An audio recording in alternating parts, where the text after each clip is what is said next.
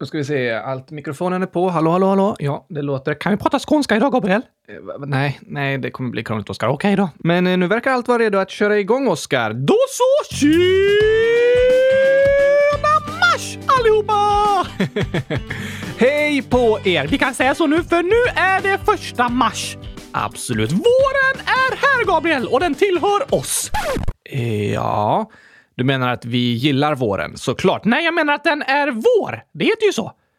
Och årstiden våren är vår. Precis! Vår är vår. Ja, jo. Men själva årstiden är ju inte våran, liksom. Den är allas. Inte pingvinernas. Är inte våren pingvinernas? Nej, för de bor på Antarktis. Ja, du menar så. Jo då, det blir vår även på Antarktis. Vår? Absolut. Sen ser inte den våren ut på samma sätt som våren i Sverige gör. På vintern på Antarktis kan det vara mörkt dygnet runt, men på våren kommer ljuset tillbaka. Aha! Det är en härlig känsla. Visst är det, och det är stor skillnad i temperaturen på Antarktis mellan vår och vinter också. Våren ser olika ut i olika länder. Det är inte alla länder som har fyra årstider så som vi har i Sverige, och den kommer inte samtidigt på året för alla. På Antarktis, som vi pratade om, är det vår i november och december ungefär. Va? Ja, det ligger ju på södra halvklotet. Just det! Så våren är inte bara vår, utan den är allas. Ja, varför kallas den då för vår? Som att den är våran. Alla kan ju säga det. Då låter det som våren är deras. Det har du rätt i. Tokigt namn i alla fall. Det håller jag faktiskt med om. Men för att fira att det på många platser i Sverige nu är vår, vår, allas vår, så har jag tänkt sjunga en sång. Åh, det låter fint. Nu är det dags för våra känslor, Gabriel! Vår känslor, Oskar. Samma sak. Inte riktigt, men kör på.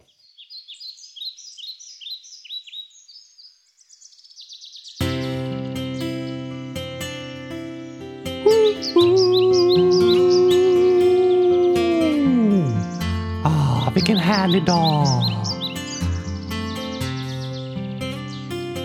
Nu är det vår tur att sjunga en sång. Utanför fönstret är det våran trädgård. På himlen lyser vår sol och våra blommor börjar blomma. Det skapar våra känslor. Men våra snögubbar är inte lika glada. De säger vår, för måste det bli varmt. Vi gråter, men det är inte vårt fel. Det är mars och våra fåglar börjar kvittra. Och våra politiker börjar twittra. Nu säger vi hej då till skidspåren och hälsar välkommen till vår podd. Du sjöng ju aldrig om våren, Oskar. Nej, men det var inte en sång om våren, utan om våra saker. Okej, vad heter sången då? Vår sång, inte vår sång. Nej tack, vår sång.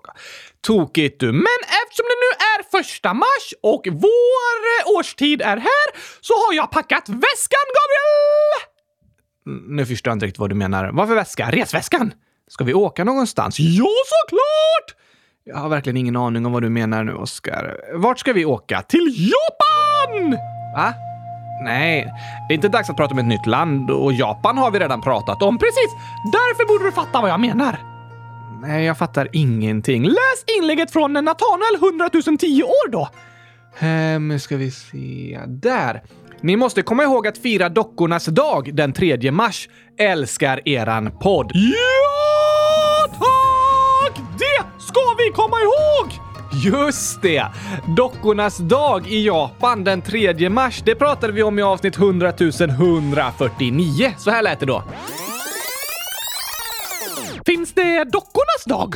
Dockornas dag. Ja, då ni människor tackar oss dockor för allt gott vi gjort för världen. Precis, ja. Um, finns det det? Ja, det finns ju massa olika temadagar i vår kalender där vi kan fira många viktiga och en del ganska tokiga saker. Vilken dag är dockornas dag? Det finns ingen sån dag i den svenska kalendern. Va?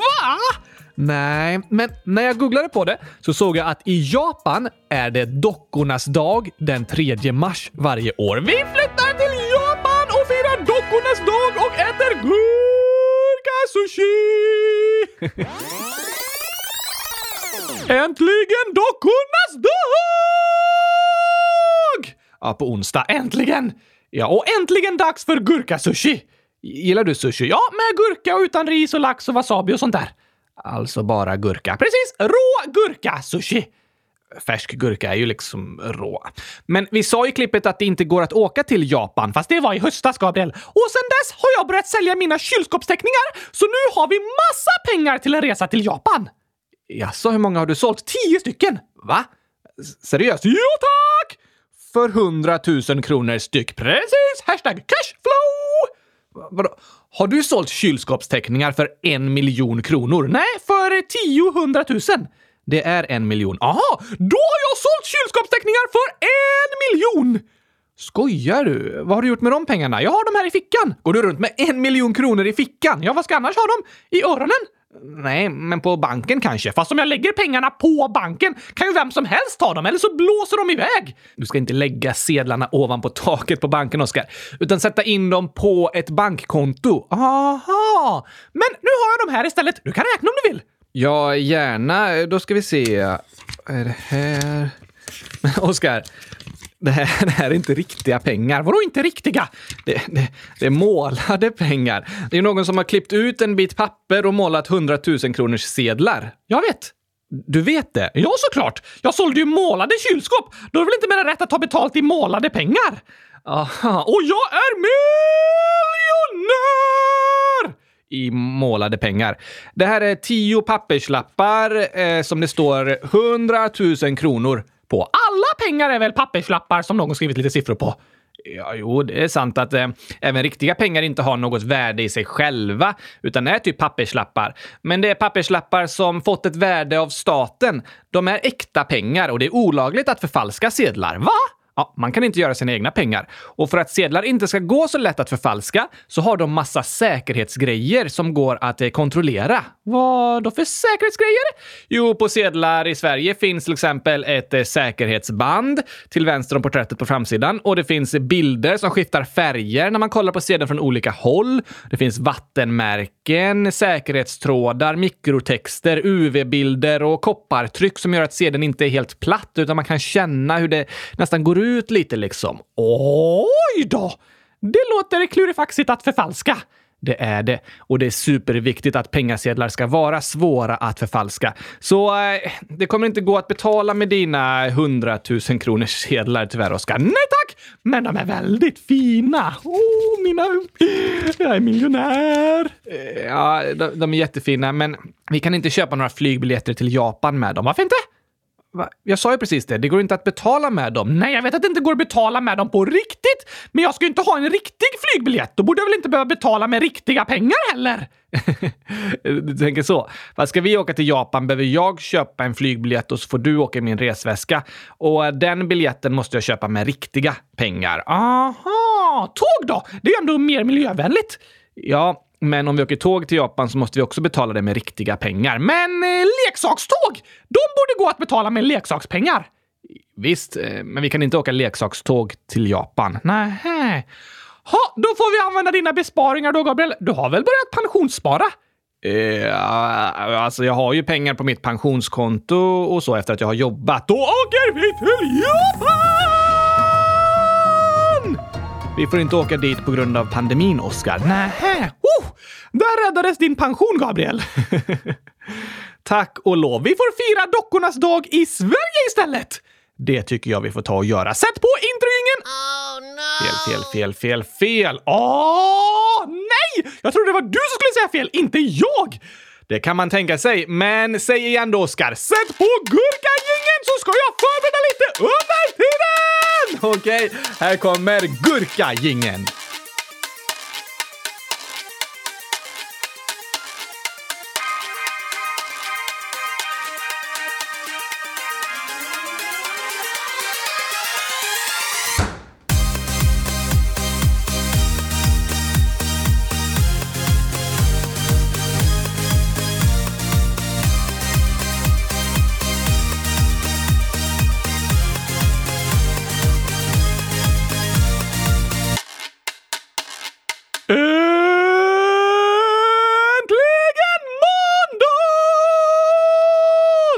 Och äntligen avsnitt hundra tusen etthundrasjuttioett av Kylskåpsradion. Och äntligen är det dockornas dag i Japan och i Kylskåpsradion. Och det firar vi med gurkaglass.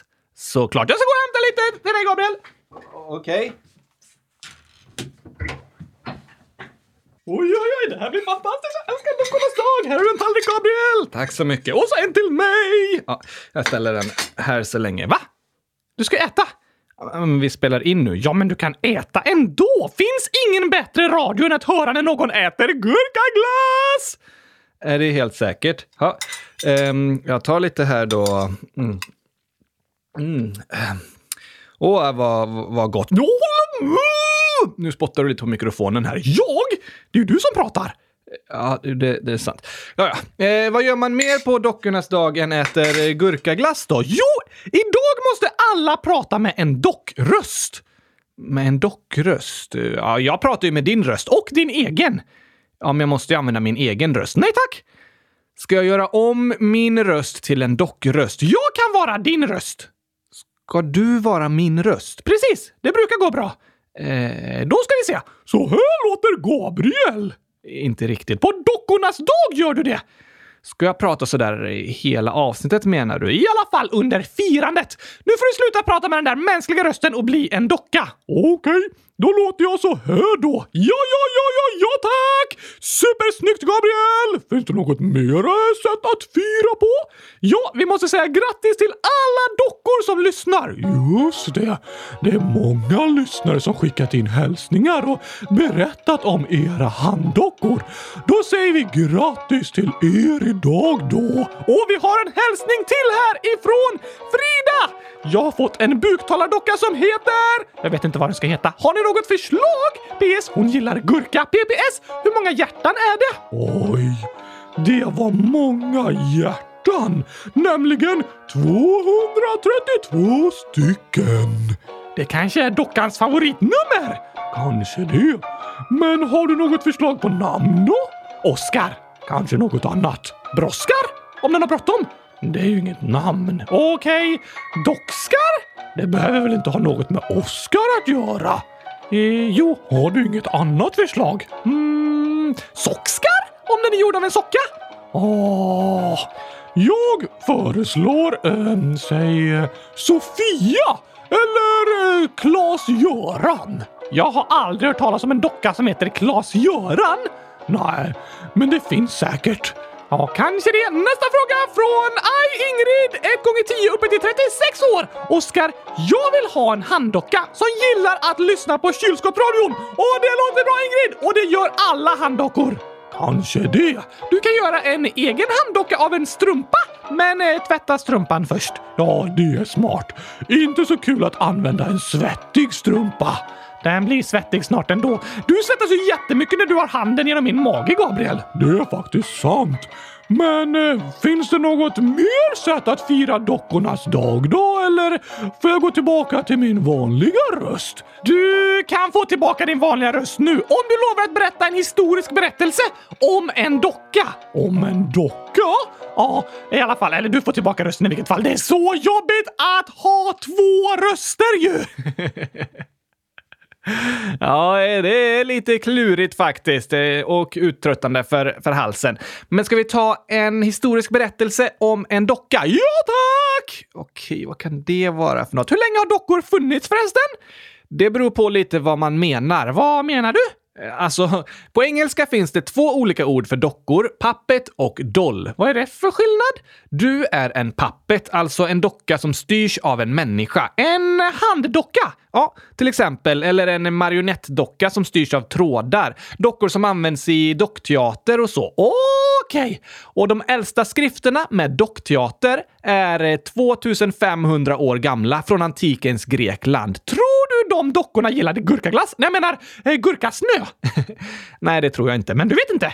Jag har inte läst de tusentals år gamla skrifterna om eh, dockteater. De borde du läsa. Kanske det. Men det finns ju andra slags dockor också. På engelska kallas de eh, dolls. Typ eh, små figurer som ser ut som människor. Ja, inte en handdocka eller marionettdocka liksom, utan en vanlig docka. Och dockor är en av världens äldsta leksaker. Vilken är den äldsta? En pinne brukar kallas världens äldsta leksak. Ah, ja, pinnar har ju funnits hur länge som helst. Eller hur? Och man kan hitta på olika lekar med dem. Men år tjugohundrafyra, det är ju inte så länge sedan. Nej, dockor har funnits länge. Jag ska berätta här. År tjugohundrafyra grävde arkeologer upp ett fyra tusen år gammalt dockstenhuvud på en italiensk ö. Oj då! Det är lite äldre. Det är det. Och ungefär lika gamla trädockor har hittats i egyptiska gravar. Tusen år gamla dockor. Det är nästan lika gammalt som jag är. Du är inte hundratusen år. Nästan! Men var dockorna gjorda av sten och trä förr i tiden?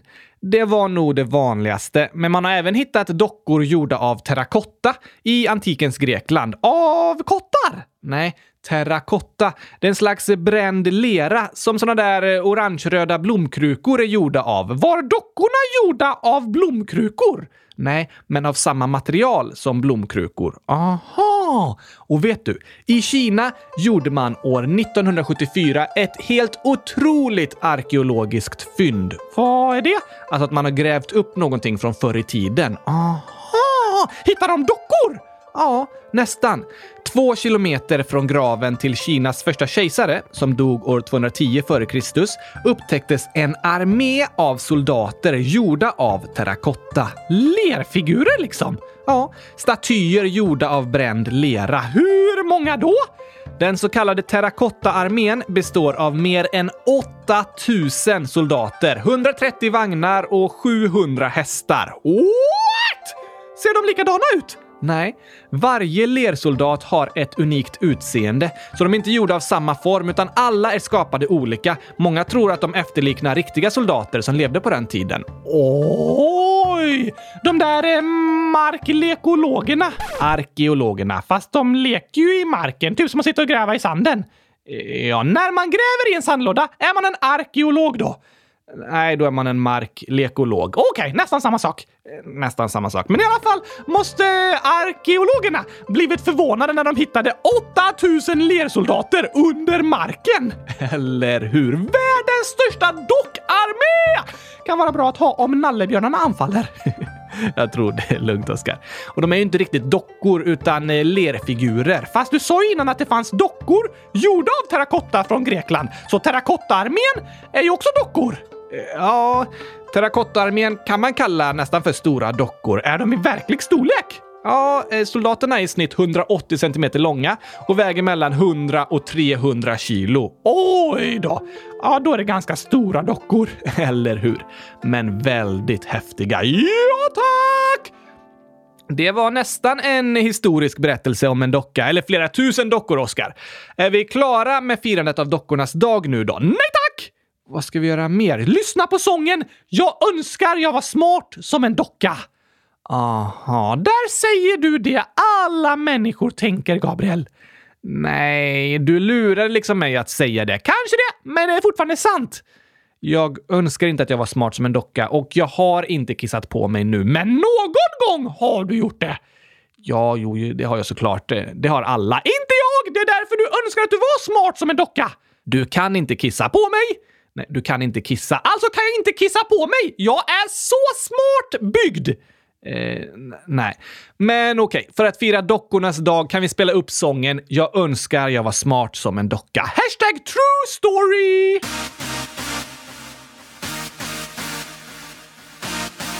Jag önskar jag var smart som en docka. Oscar är roligast. Min favoritglass är gurkaglass. Kylskåp är vackrast. Ett plus ett är lika med hundratusen. Jag har kissat på mig. Jag önskar jag var smart som en docka. Kylskåp är vackrast. Min favoritglass är gurkaglass. Ett plus ett är lika med hundratusen. Jag har kissat på mig, på mig, på mig, på mig, på mig. Oskar är roligast. Jag önskar jag var smart som en docka. Ja, fin sång. Ska vi ta och kolla lite i frågelådan nu? Bara kolla lite. Jag menar, svara på frågor och så också. Ja tack, det låter bra!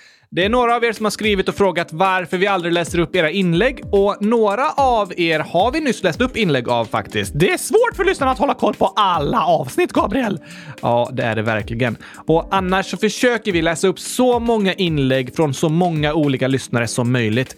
Vi är så glada för allt ni skriver och vi läser allting. Även om vi inte hinner läsa upp precis varenda inlägg. Men vi hoppas att alla ska få något eller några inlägg upplästa. Det hoppas vi på. Och så beror det ju lite på vilka inlägg som hör ihop med det vi pratar om just den dagen och temat och så. Men vi blir så glada av alla som skriver och alla som lyssnar. Och hoppas att ni blir glada när vi läser upp era inlägg. Ja, tack! Sen har Batman elva år, tjena Batman, skrivit: varför är avsnitt hundra tusen elva, hundra tusen tolv och hundra tusen sexton borta? Nej, borta? Ja... Jag gick in och kollade och det verkar som att på Spotify har massor av avsnitt försvunnit. Är det alla avsnitt som innehåller gurkaglass? Va? Ja, de innehåller säkert gurkaglass, de avsnitten. Då tror jag att någon har ätit upp dem! Ja, nej. I så fall borde alla avsnitt vara försvunna för du pratar alltid om gurkaglass. Men nej, det är nog inte anledningen. Även Edvin, nio år, skriver: ni verkar ha glömt att göra ett avsnitt hundra tusen etthundrasextioåtta. Epic fail. P S älskar redan podd. D S. Och Sara i tolv år berättar också att Peru-avsnittet, avsnitt hundra tusen sextioåtta, finns inte på Spotify. Och sen så skriver hon: efter en komma femtioåtta i Europakalendern om Estland sa Gabriel flott istället för fått. Fail! Flott är inte samma sak som fått. Nej, det kan bli riktigt illa med den felsägningen. Det står även: frågade pappa det där med astronauternas favoritfrukter och pappas gissning var inte så dum. Rätt svar om astronauternas favoritfrukt var omloppsbanan. Omloppsbanan. Det var ditt svar. Saras pappa gissade på persimon. Den var också bra, eller hur? Podden är bäst, sluta aldrig, avslutar hon med att säga. Men då får inte avsnitten bli uppätna, Gabriel!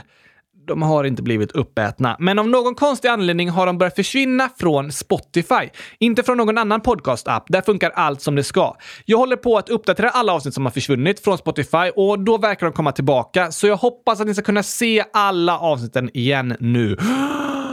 Oh, skönt! Om det är något avsnitt som saknas så skriv gärna till oss och berätta så att vi får veta det och kan se till att det kommer tillbaka. Ja, tack! Alla avsnitt ligger ju också ute på vår hemsida kylskåpsradion punkt se. Precis, där går det alltid att lyssna. Men vi håller på att fixa så det inte ska vara några problem på Spotify heller. Tack för att ni sa till! Tack för det. Sen har vi flera inlägg med frågor om klimatet, Oskar. Det är viktigt att prata om. Det är det. Och det vill vi fortsätta göra. Lite då och då och i särskilda temaavsnitt. Kanske att vi kan intervjua en klimatexpert någon gång, Greta Thunberg? Ja, det har vi fått förslag på och jag vet inte om vi lyckas få till en intervju med henne, men vi skulle kunna ha henne som historisk person någon gång kanske och försöka få tag på någon annan expert till en intervju. Just det! Skriv gärna de frågor och funderingar ni har om klimatet så ska vi se om vi kan svara eller ta hjälp av experter. Jag vet att klimatförändringarna är något många av er lyssnare funderar mycket på och är oroliga över. Och det är viktigt att prata om. Ja tack! Särskilt tycker jag vi borde prata om att alla människor borde äta gurkor istället för kött. Eh, alltså, det är godast, nyttigast eh, och miljövänligast. Inte att bara äta gurkor, Oskar. Det, det blir inte så bra. Det är sant som du säger att det är miljövänligare att äta vegetarisk mat än kött. Men det behöver inte betyda att kött måste förbjudas helt, utan att det är bra att äta vegetariskt ibland också. Ja tack! Mer gurkor åt folket! Det ska jag skriva på plakat och demonstrera med. Det låter verkligen som din slogan. Och på tal om det här med klimatet har vi fått ett inlägg från Anonym Anonym Ålder som sätter ord på det många känner. Hej, jag har alltid längtat till att jag blir vuxen, får pojkvän, barn och så. Alltså längtar. Men jag lyssnade just till ett podcastavsnitt där Greta Thunberg pratade om klimatet och att det är sju år kvar innan allt är för sent. Och då blev jag jätterädd och ledsen för att då kommer jag inte få bli vuxen eller leva mitt liv längre. Hur ska jag göra? Är detta sant? Va? Är det sant, Gabriel? Ja och nej. Vadå ja och nej? Det är väl antingen ja eller nej. Man kan inte både gilla och ogilla gurkor. Antingen ja eller nej. Ja, det är lite både ja och nej. Jag menar så här. Klimatförändringarna är väldigt allvarliga. Det är en akut situation och saker måste förändras nu. Annars är det för sent. Är det det Greta menar? Ja, Greta Thunberg och många klimataktivister världen över försöker berätta för politiska världsledare och alla oss andra att vi måste förändra våra samhällen nu och minska våra koldioxidutsläpp och andra farliga utsläpp. Förändringen får inte börja om tjugo år utan den måste börja nu. Så det är panik! Klimatförändringarna är ett akut problem. Det är det Greta och andra vill förmedla. Men vad innebär det att det är för sent om sju år? Alltså, det lät på Anonyms inlägg som att världen kommer gå under om sju år. Och det är det jag menar att nej, riktigt så är det inte. Var det det du menar med ja och nej? Just det, så det är ett akut problem, men det betyder inte att alla kommer dö om sju år. Så kan man säga. Vad menar Greta med att det är sju år kvar då?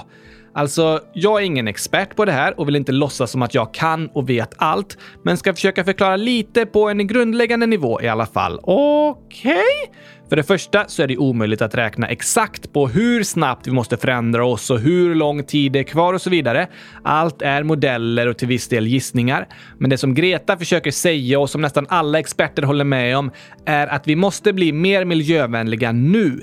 Inte om tjugo eller trettio år, för då kan det vara för sent att ställa om. Vad är det som är för sent då? Det som först och främst behöver begränsas är vårt utsläpp av koldioxid. Är det det som gör att jorden blir varmare?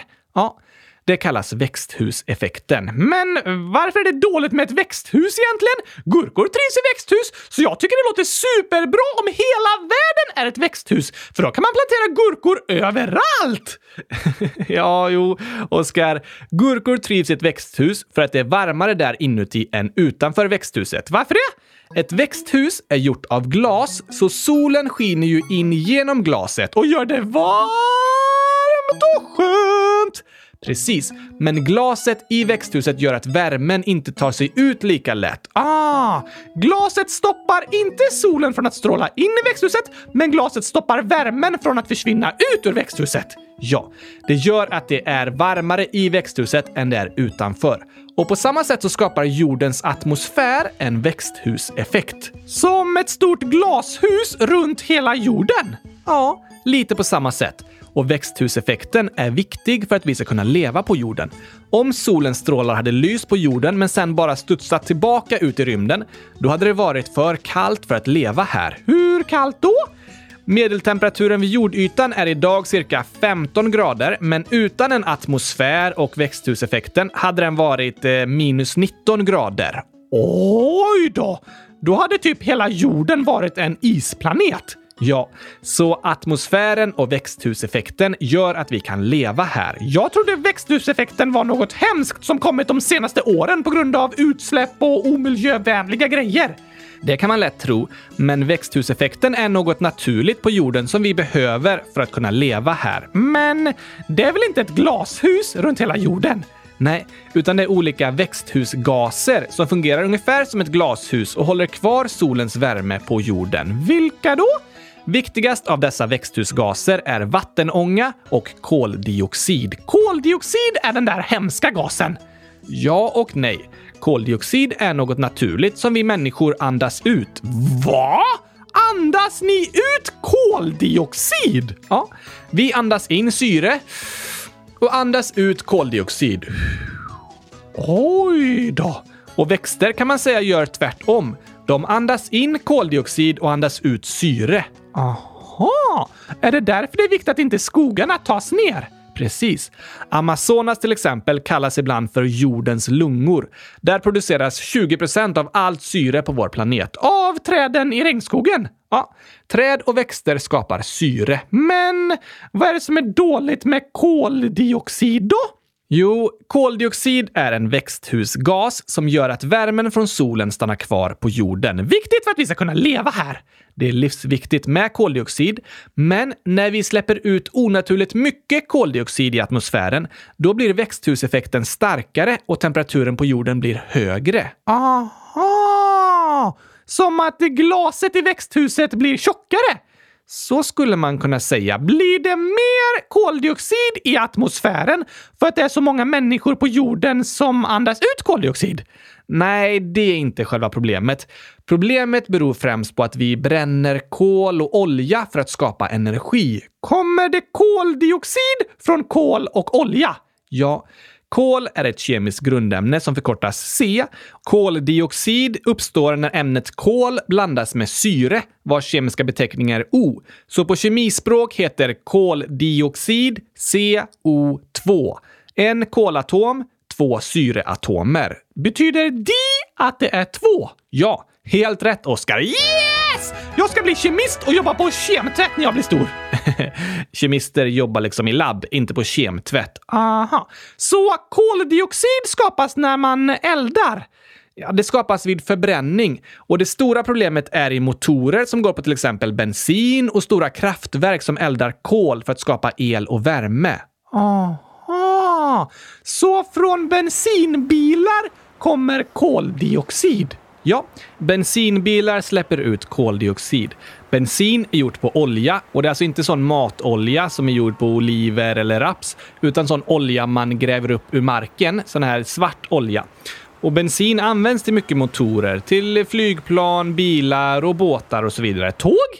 De flesta tåg idag går på elektricitet. Är det därför de är miljövänligare?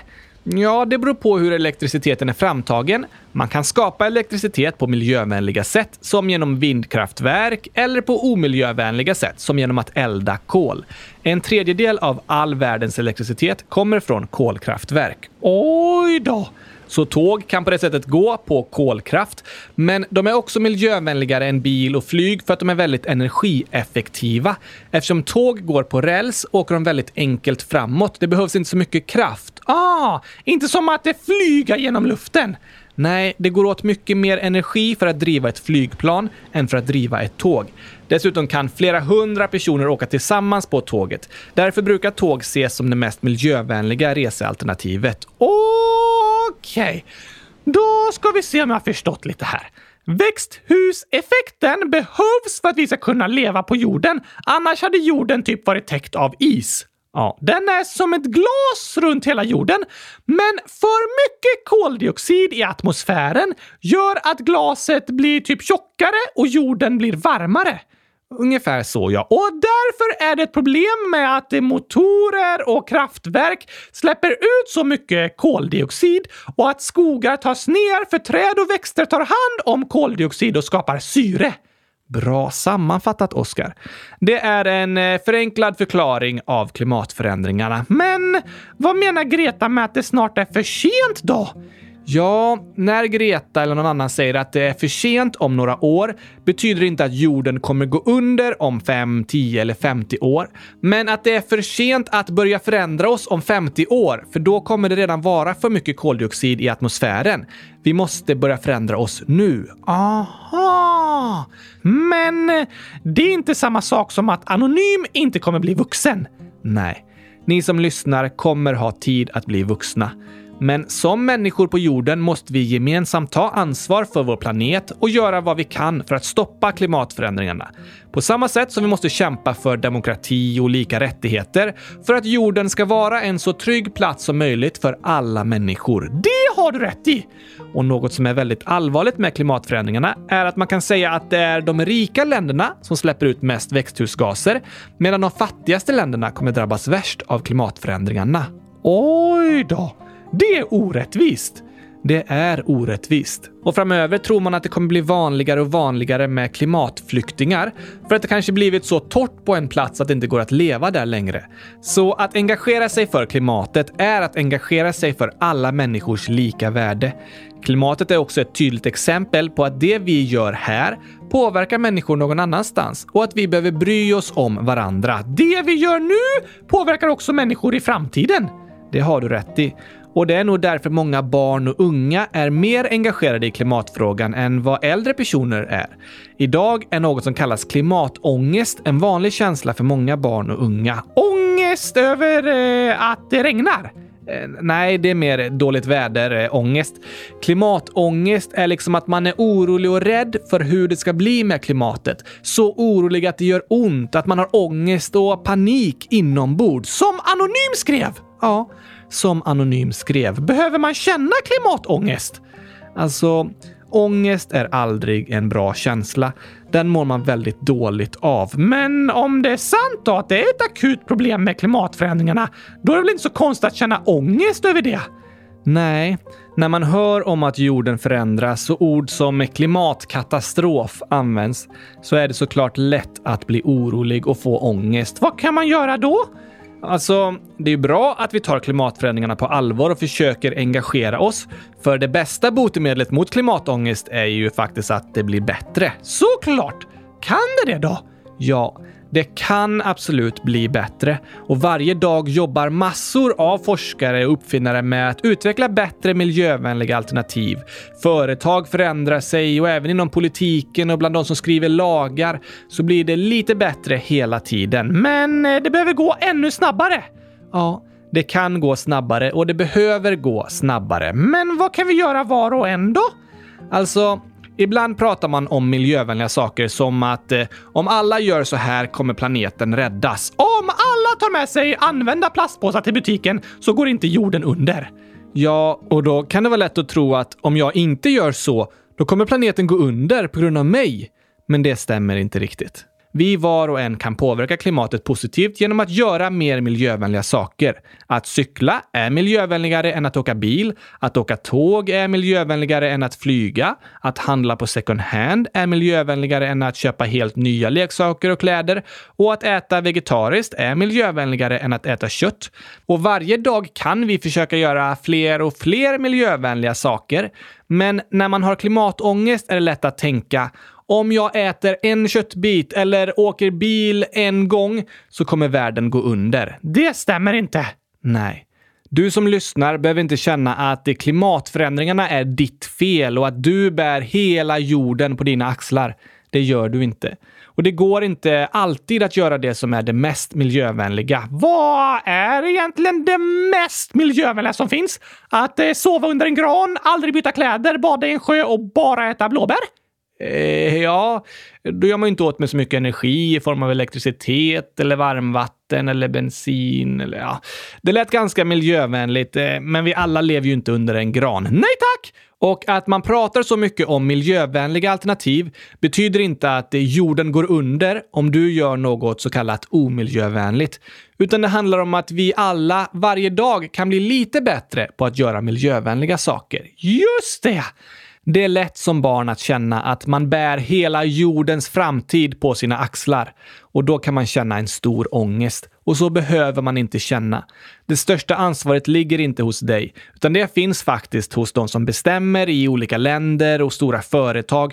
För de behöver välja mer miljövänliga alternativ. Det kommer göra väldigt stor skillnad. Aha! Och jag läste ett inlägg här från en klimatpsykolog. En klimatpsykolog? Vad är det? En psykolog som pratar med planeter som mår dåligt? nej, nej. Ska jordklotet gå till psykologen och bara, alltså, jag mår inte så bra. Jag bär på ett så stort ansvar för så många människor och jag försöker hålla mig kall, men det börjar hetta till, Oskar. En klimatpsykolog pratar inte med planeter utan ger tips till människor.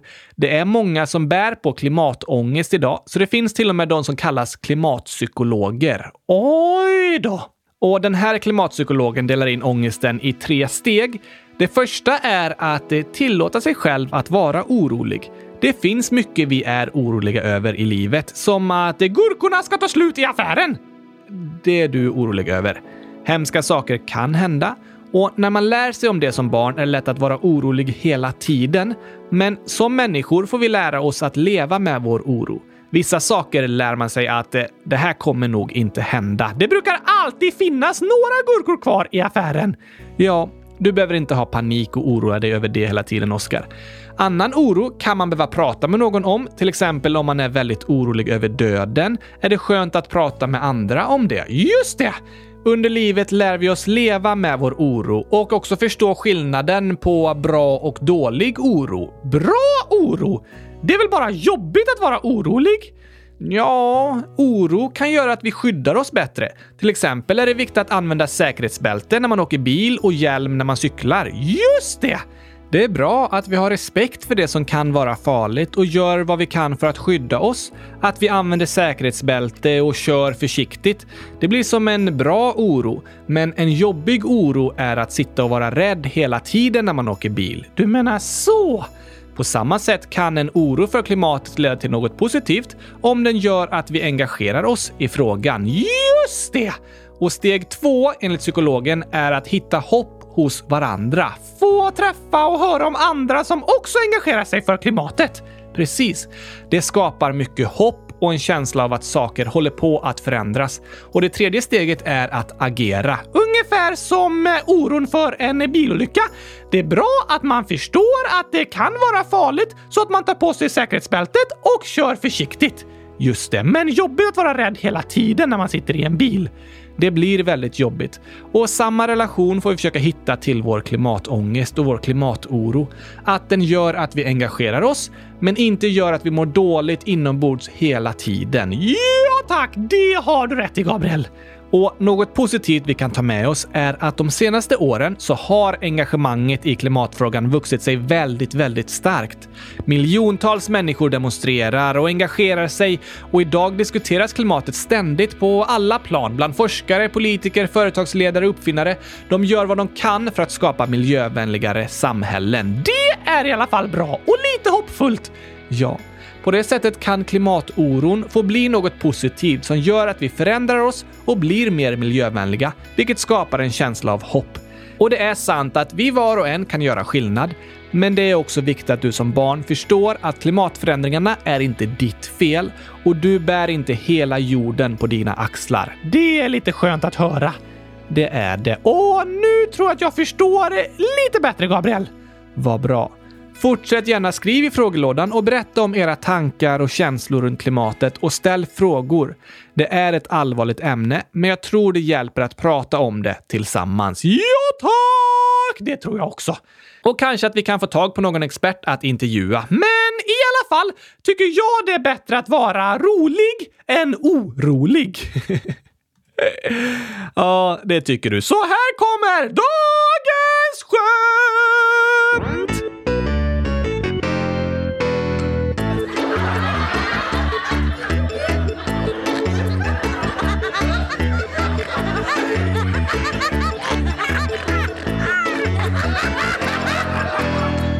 Vi pratade om att sova i skogen, Gabriel. Och här skriver Wilmer hundratusen minus hundratusen plus nio år. Alltså, om jag räknar efter lite, niohundratusen år.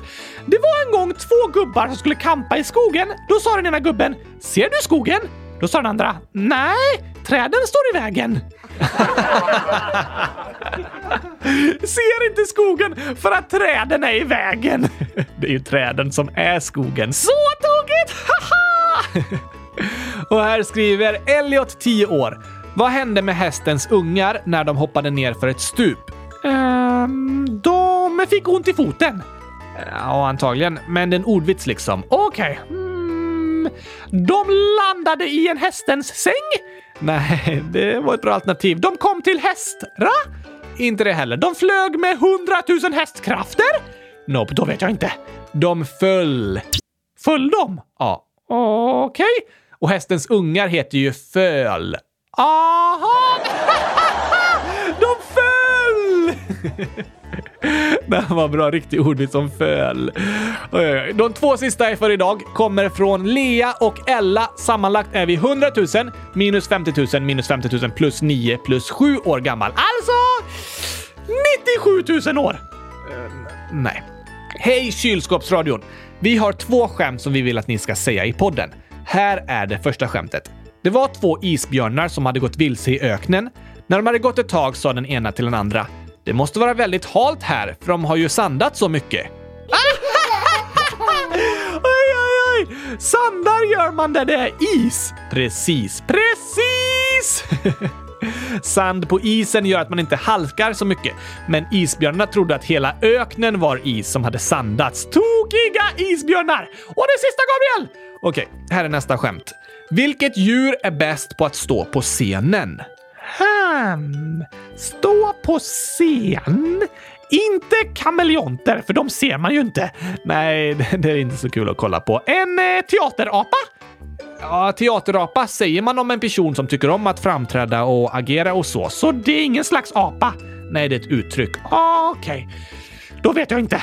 Sengångaren. Aha! Det låter som att den gillar att gå upp på scenen. Verkligen. Men inte så kul för publiken att sitta och kolla på. För sengångaren kommer nog för sent. Antagligen. Lea och Ella skickade också massor av hjärtan och frågar hur många hjärtan. Hur många är det då? Är det hundratusen stycken? Inte riktigt, men ettusensexhundratrettiotvå stycken. Oj, oj, oj, oj, oj!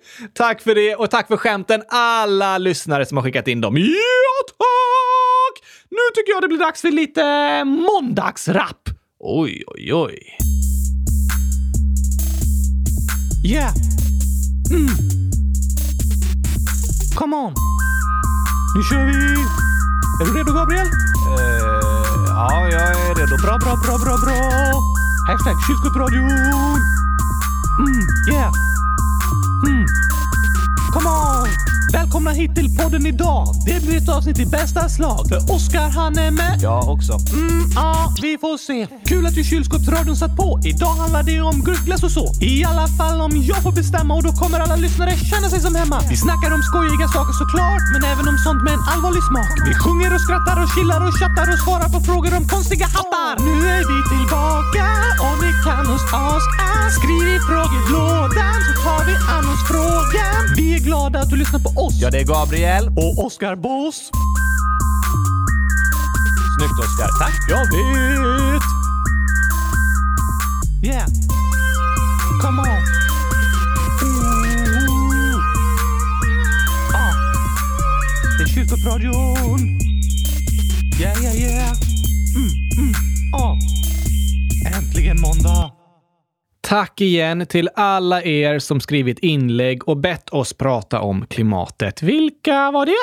Det var till exempel Ronja, Tia, Olivia. tjugohundraåtta, tolv och tio år. Eran podd är så bra. Lyssnar alltid på den. Kan ni snälla ha ett avsnitt om klimataktivister snedstreck Greta Thunberg, skrev de. Och Emilia, elva, snart tolv år, skrev: kan ni ha ett avsnitt där ni pratar om miljön? Elinor, hundratusen, skrev: kan ni prata om Greta Thunberg? Och Noah, åtta och ett halvt, skrev: kan ni intervjua Greta Thunberg? Aha! Tack för de inläggen! Nu har vi pratat lite om det idag i alla fall. Det finns mycket mer att säga om klimatet och vi ska fortsätta prata om det. Men nu hoppas jag ni har förstått vad växthuseffekten är i alla fall och vad som menas med att klimatförändringarna är ett akut problem och hur man kan tänka om sin klimatångest. Just det. De senaste avsnitten har vi läst upp många inlägg där lyssnare berättat om jobbiga situationer och nu har vi fått flera stöttande hälsningar från andra lyssnare. Va?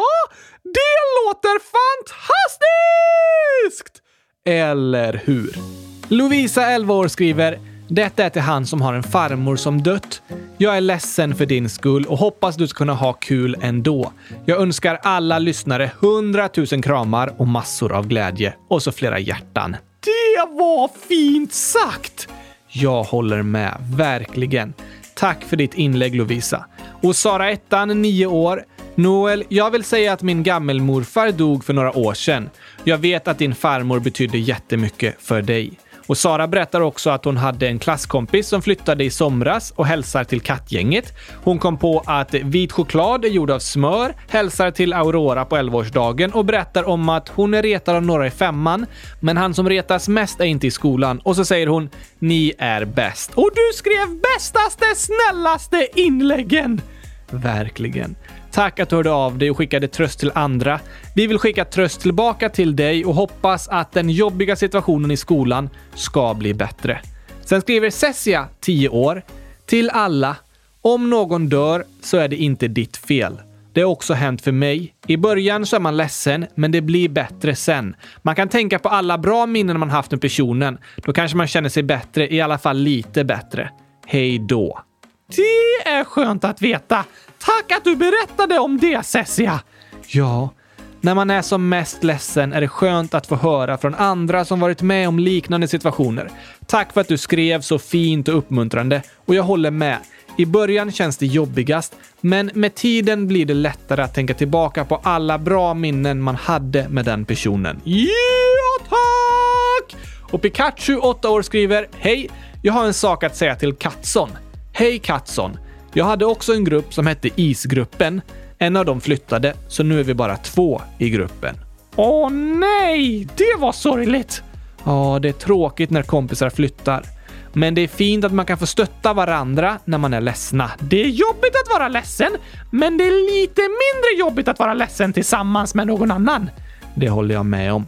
Det är skönt att få dela sorgen med någon annan och gråta tillsammans. Man kan fortfarande gråta och vara ledsen, men det känns lite bättre än att gråta själv. Så fortsätt att finnas där för varandra och trösta och skicka fina meddelanden till dem ni känner som är ledsna så att de inte känner sig ensamma. Ja tack, fortsätt med det! Sen ett tips från Go Back I Want To Be Monkey, lol år. Till Hugge, tolv år. Här är ett exempel på en gratis app på mobilen. CapCut på App Store. Det stavas C A P C U T. Åh, vad bra! Tack för tipset!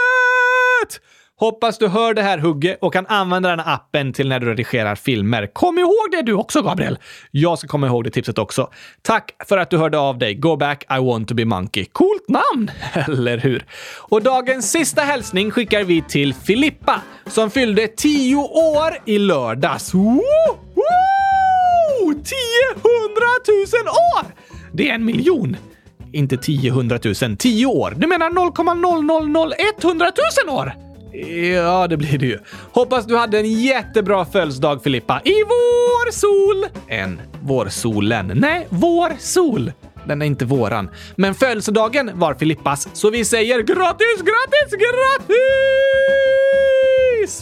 Och så önskar vi alla lyssnare en superbra vecka. Bäst i testvecka till och med. Verkligen. Några av er kanske har sportlov. Hoppas det blir bra. Och för er som är i skolan hoppas vi också det blir fantastiskt. Eller hur? Vi hörs igen på torsdag. Tack och hej! Gurkapastej! Hej då!